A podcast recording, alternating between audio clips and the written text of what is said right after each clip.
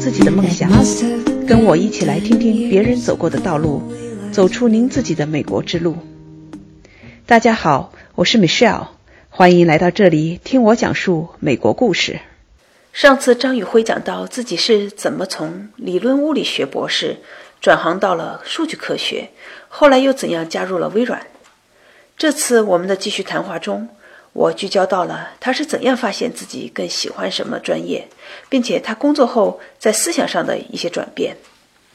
那宇辉，上次你也提到你以前感兴趣理论物理学，博士期间读到最后，你发现你的兴趣不在那儿了，你转向数据科学 （data science）。那你这个新的兴趣点是怎么发现的呢？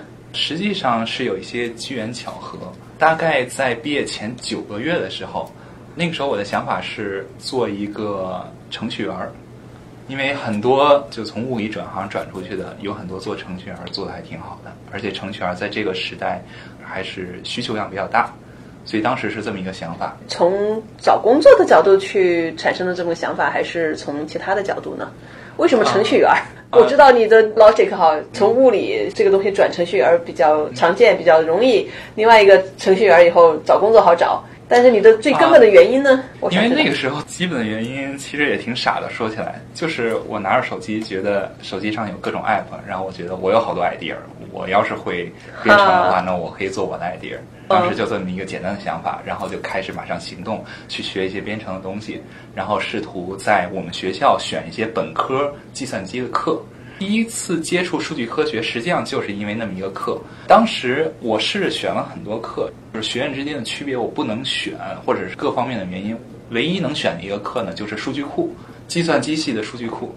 所以在我上那节课去学习数据库的时候，老师偶然间说了一句话，就说：“你如果做任何关于数据的工作。”你是没有可能找不到一个职位的。当时一方面我也有很快时间找到一个工作的一个紧迫性，另一方面呢，就是他这句话也让我觉得数据科学应该是需求量越来越高，这是第一个机缘巧合。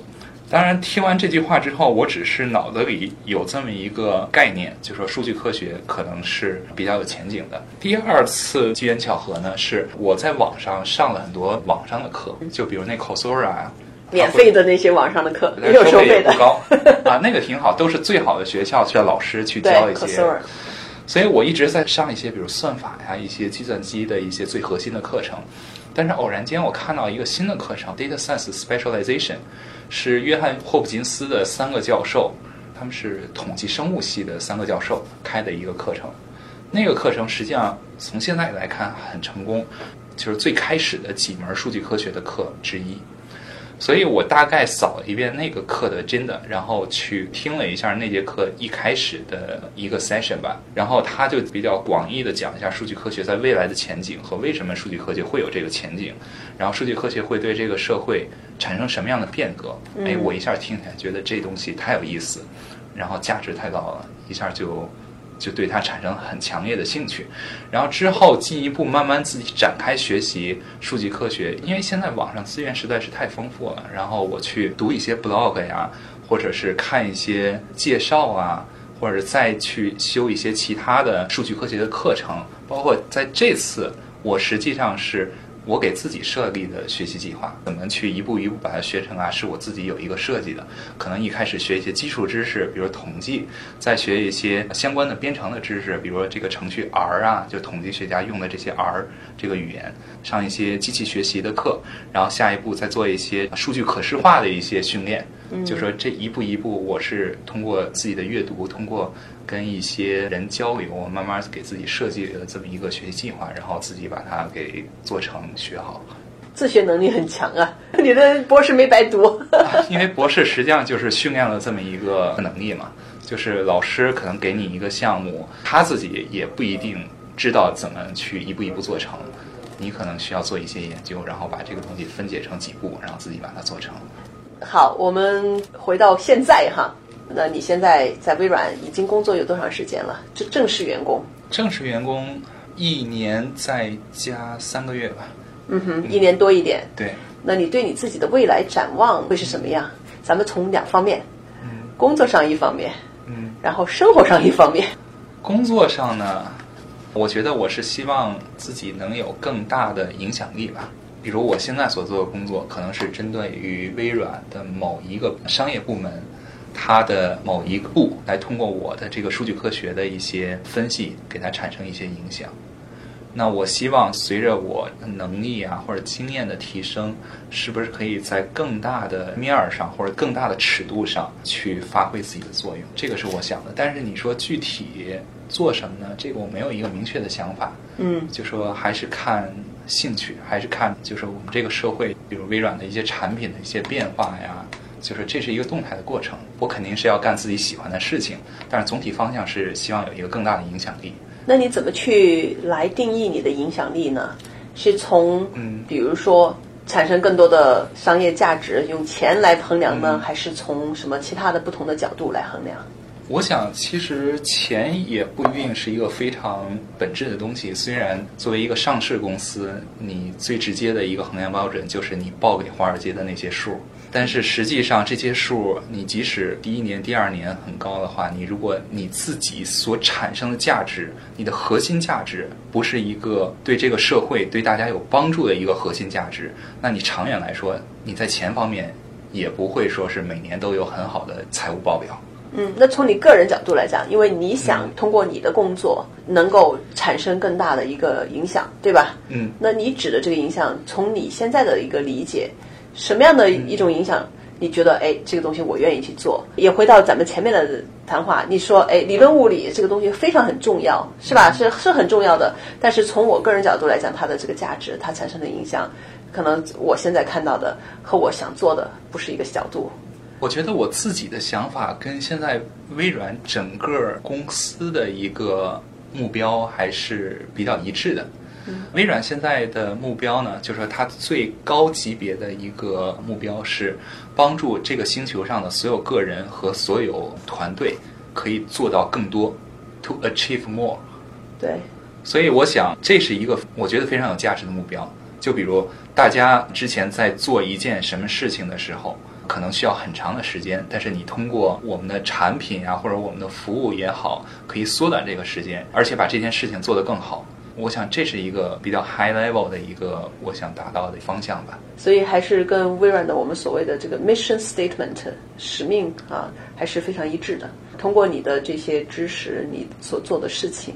帮助不管是一个团队，还是我们微软内部的 business，我们的商业，帮助大家能够做得更多，做得更好，realize their full potential，那是我们的原话。可以说一个具体的例子，当然我想说的是 Yelp，但是在国内来说，可能是大众点评这种软件。那你没有这种软件的时候，今天我想吃四川菜，明天我想吃。湖南菜，后天我想吃北京烤鸭。我想吃某一种口味的时候，我肯定想的是，我想吃最物美价廉的一家餐厅。嗯哼。那之前的做法呢，可能是我听朋友介绍啊，或者我看路边的广告啊，或者是顶多是我看一下百度地图上的一些评论。但是大众点评呢，可能给你提供了一个更好的平台，可以通过他们的服务，让你了解更多人的看法。这样的话，会帮助你做出最准确的一个判断。然后这样的话，你基于你自己的判断，你今天吃到了，比如你所能吃到的周围最好的一个烤鸭，那你就更高兴。所以这个价值就在这儿体现出来。我们可以用科技，以及我们自己的智慧所学的这些专长，能够把这些方面做出来，对做出产品，做出服务。那说一下你的个人的一个计划。刚才我们刚聊天哈，闲聊的时候你也说到，你居然工作才一年，在美国居然还买房子了。怎么一个想法？当然，我买的也是很便宜的房子，并且也不是一个就是太大的事儿吧。在美国这儿，就是说，基本上有工资，你没有存款也可以申请到贷款，就可以买。所以这方面啊，首付付的很少。所以我想这方面可能也是跟国内相对来说买房子上面的一个优势吧。而且我考虑西雅图这儿租房实际上是很贵的，可能还不如我买房付这个月供来的值。所以当时就很快做了这么一个决定。对于我来说，更多的是一个就是投资吧。你要是不买房的话，可能就是每个月能省下点钱去买股票也好。对你来讲的话，就你目前的状态好来看你的人生，你觉得哪些事情特别重要？你快乐是最重要的，你 joy 最重要的。为什么这么说呢？你可以说是我到最后的收入，我到最后能住进什么样的房子，开什么样的车，这样很重要。但是那些东西怎么说呢？都是一个很大的结果。嗯，就说比如说你喜欢车，我今天给你一辆非常贵的车，一次性，两个月、三个月之后，这件事儿对于你的这个兴奋程度就没那么高了。嗯，你要面对的还是每天的生活，因为你每时每刻还是一个自己的心情吧。来去控制着你自己，是不是 enjoy 你的人生？所以我觉得还是有一个好的心态，然后快快乐乐的，这是最重要的。然后很多物质方面的东西，可能都是结果，都是你每天去做事或者追求的结果。那那些东西呢，不是说不能追求，比如家人的健康，这也是很重要的，但是不用成天去想这件事情。为什么呢？因为有些事情是你百分之百可以自己掌握的，比如你自己现在的心态。那有些事情，包括你自己的健康，都不一定是你自己百分之百能掌握的。所以，你如果要是过多的去想那些不是自己能完全掌握的事情，那相应的那些忧郁啊，还有担心啊，是怎么产生的？我想就是这么产生的，就是你非常希望有一件事情变好，但那件事情又不是百分之百能由你一个人决定的。然后你又太在乎这一件事情，那相应的无助感还有恐惧感都油然而生。与此同时，如果你自己很快乐，就说你做的是你喜欢的事情啊，你自己很快乐，你对家人的态度也会好一些，你也会有更多的能量去帮助你的家人。那我想，其他东西比较物质的东西，或者其他不能完全由你掌握的东西，你通过你控制自己能完全掌握的那些心态呀。或者是自己能力的提高啊，实际上是可以帮助那些东西能做到最好的，已经是。但是你不要成天刻意追求的目标。对，但是你不要成天去想那些东西。你是怎么做到这一点？意识到，哎，我自己的心态是最重要的，我追求的是一个内心的快乐。嗯，你是怎么意识到这一点的？在你这个年龄上？因为我平时会翻一翻四书五经啊，《道德经》啊。然后也会看一些心理学的一些东西，当然这些东西只是启发了。这些东西实际上你去看，比如在国内看一些百家讲坛呀，或者是呃听朋友、听长辈说一说啊，这些信息也都会得到。但是我想说的一点呢，就是说很多人说我知道怎么着能使我快乐，我知道怎么着能过更好的生活，但是太难做到了，我做不到。知识我都有，但是行动我做不到。会有这个问题，所以我想说的一点，怎么才能做到这些东西，而不是怎么才能知道一些可以让你变得更好的一些心态啊这些东西。当然，我不是说我自己完全做到了啊，我只是大概有这么一个方向，我也是在自己努力。之前包括我，我观察我周围一些朋友会有一个误区，就是说我希望自己每天都快乐，我希望自己有一个很好的身体，那我怎么做到呢？我就是逃避事情。我希望自己能做到的，就是说是在做事的过程中不断提升自己。比如刚才我们提到的一些心态的调整啊，或者是其他呃让自己变得更好的一些能力啊，是在做事的过程中不断的训练，不断的得到反馈，不断的去提升的这么一个过程。就是说，当你从事情上能够把你自己的这些能力训练出来的之后，那你可以。意识到你训练出来这些好的心态还有能力啊是比较 solid 是比较牢固的。我想你的观点主要是说，在我们所谓的修炼自己哈，从调整心态的各个角度来讲的话，不用说是要等到什么时候再去修炼或者是再去调整，而是在我们每天的点点滴滴的事情过程中，点点滴滴做人做事的过程中，就可以去学习、去调整、去练习这一方面。对我，我举一个例子。可以说一下我这方面的一个进步吧，就是在去年的这个时候，当时我的工作也很忙，可能还不如今年的这个时候要忙。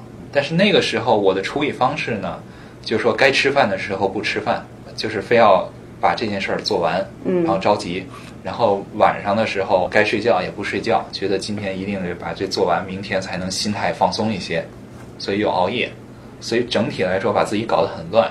很疲惫，健康也受到了影响，到最后事情做的呢，就是因为自己很疲惫，你想也不会说是质量非常高。嗯。但是今年呢，就是我自己做事方式是有一个进步吧。就是说，该吃饭的时候，该睡觉的时候，该去健身房的时候，该做什么做什么，自己的节奏尽量不要乱。这个事情上的处理呢，就是基于现在自己能有的时间，时刻的去去实现他们的方式，做他们方式，时刻把一些可能做不了的事情，一些低 priority 的东西给去除掉。所以就说这么一个进步。那天我还听我的一个同事就是说，我们在乎的不仅仅是我们做事的一个结果，我们更在乎的，或者是同等在乎的是我们做成这件事的一个过程。所以我想。今年我相对于去年的进步，可能就是说我做成的结果差不多都是满足了这个我 manager 我领导的一个需要，但是我做的过程就比去年要强很多。我自己的身体的消耗啊，或者不良的一些心态的产生啊，就没有去年那么强。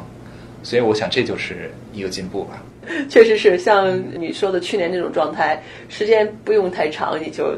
差不多了，就 burn out 了，用我们的词。对对对，我想就是说，每个人不用说是跟别人比，或者是考虑自己的一个绝对的高度，因为你永远比不完。所以我发现，如果要是有一个 growth mindset，就是一个成长的一个思维方式，我要确认的是，今年比去年同一时期在某几个点有帮助，那我觉得你真正意识到这种进步，这种进步如果真是存在的话，那我想你真的会很高兴的。或者你就跟别人比去，你不比那个绝对高度，你比今年跟去年相比，你进步快还是我进步快？嗯，这其实也行。Growth Mindset 里面有这么一句话吧，把它总结出来的一句话，我特别喜欢，我想也在这里也分享给大家。他说的是：“It's not about being good, it's about getting better.” Growth Mindset 这几年在我们微软内部也是从上到下进行推广。我们作为微软的员工，大家也都是在学习怎么样去拥抱这种成长型的思维方式。对，是这样。为什么要提这个思维方式呢？我觉得它首先对我自己的启发非常大，因为我从小到大体会到的很多沮丧啊，很多无能为力，都是拒绝 growth 产生的。那怎么说呢？我可以举几个例子，比如我跟我，比如之前。某一个公司，或者是之前某一个学校的一个小的 team 说，我们想做一件什么事情，那他会说，那这件事情太难了。我说，那谁谁谁不是做到了吗？他说，他们很聪明，咱们不够聪明。And that's it，就是好像就是我们就无能为力。有一些我们可能可以，就是努努劲儿能达到的目标，可能会因为我们对自己的不自信，我们拒绝去对我们自己做一些改变。我们拒绝去马上去遭遇一些失败，这种心态一下子阻碍住，有些事儿就真的做不到。Growth mindset 的另一面，其实我们是有一个词叫做 fixed mindset。那 fixed mindset 就是固定性的思维方式，它的一个根本出发点就是认为人的这个能力是天生的，人的智力水平也是天生的，对吧？有的人天生就是聪明，或者说他有失败的这种可能性的时候，他可能就会逃避，而选择不去做这件事情，不去尝试了。他有这么一个阐述了，就是说，当我们还是孩子的时候，本身别人对我的期望就不高，就是一个小婴儿或者小孩儿，所以那个时候我们在不断的学习新的东西。我们现在每天所用的一切技能都是那个时候学得的。那那个时候，你想想我们是怎么学得的？我们第一步走之前，我们摔了多少次跤？我们在不断的失败、不断的沮丧、不断的在站起来的过程中实现了成长。但是当我们到一定岁数的时候，我们觉得自己已经是一个成型的人，在这个社会中似乎要起到一定比较 solid 的一个角色。我们是不允许自己失败，不允许自己犯错误，或者害怕这些事情的发生的。由此而相应产生的是，你去害怕去做一些你可能啊努努劲儿可以做到的东西，因为那些东西跟失败的关联性会很大，所以你就是怕失败。怕去犯错误，怕有那种沮丧的心态，所以你就拒绝去尝试能把自己现在的水平做得更好一些，或者做一些现在可能不能做，但是努努劲儿可以做到的事情。微软，我觉得它这个公司整体来提出这一点是非常的必要，就是当我们在处理日常所有的事情的时候，不犯错误，在别人眼里看起来聪明，这不是你第一要想的事情。你第一要想的事情是如何把事情做到最好，基于你现在能力。当你想这件事情的时候，有些错误是难免的。而且不光是基于你现在能力，并且我们也考虑我做这件事情，我怎么样的能够在做的过程中学习到更多，我怎么样能够成长，我的能力变得更高。你的想法如果是把自己放在一个成长的过程中，而不是把自己放在一个显示自己有多聪明或者显示自己能力这么一个心态。而是一个，我现在是要有一个成长的一个过程的时候，那那些错误其实也就没有什么。而且当你有这么一个心态的时候，别人已经看到你在尝试把事情做到最好，有一些小的错误，你有正确的心态，别人也不会太纠结你。而且犯了那些错误，那么你就从中学习到了，下次就不会再犯同样的错误了。我想你刚才提到的这一点，growth mindset 对你的这个心态的转变，对你在排列什么东西对你更重要的角度来讲的话，也是起到了一定的作用。因为你刚才也讲到，对你来讲的话，去做你想做的事情，去产生更大的影响力，那么是对你来讲是非常重要的。所以在整个的过程中，你也是一直在看自己怎么样的能够慢慢的成长。那你也愿意把你的宝贵的时间 全都用在这方面的事情上。而且自己每天的这个生活还有工作，想象成一个成长的过程，这样的话，你是容忍失败的，然后失败或者是一些沮丧所带给你的负面情绪，也会最大可能性的降低，因为就说你的期望值没有那么高了，你不是期望自己是一个完全完美的、不犯任何错误的人，然后一犯一小点错误、一小点挫折，你可能心里的波动就很大。那我就是在一个成长过程的人。每天犯三个错误是我正常的一个标准，所以犯两个我反而高兴，对吧？原来对宇慧来讲，快乐是最重要的。他希望能有一个良好的心态，快快乐乐的 enjoy life，去享受生活，并且不断的成长和进步。他还分享到。保持良好心态的一个窍门是让自己把精力放在那些自己能够掌握的事情上，而尽量的少去担心那些非自己能控制的事儿，少抱怨当前的环境，多利用身边的资源让自己进步，在每天做事的过程中不断的锻炼自己的心态，来提升自己。他还提到，在加入微软后，他接触到了 growth mindset，也就是成长型思维方式。以及这个思维方式对自己的影响，他说到，很多人因为害怕失败、害怕犯错误，所以不敢去尝试新事物，或者去做那些现在能力还达不到，但是努努力也许能够做到的一些事。在拥抱了 growth mindset 后，他就会把人生看作是一个成长的过程。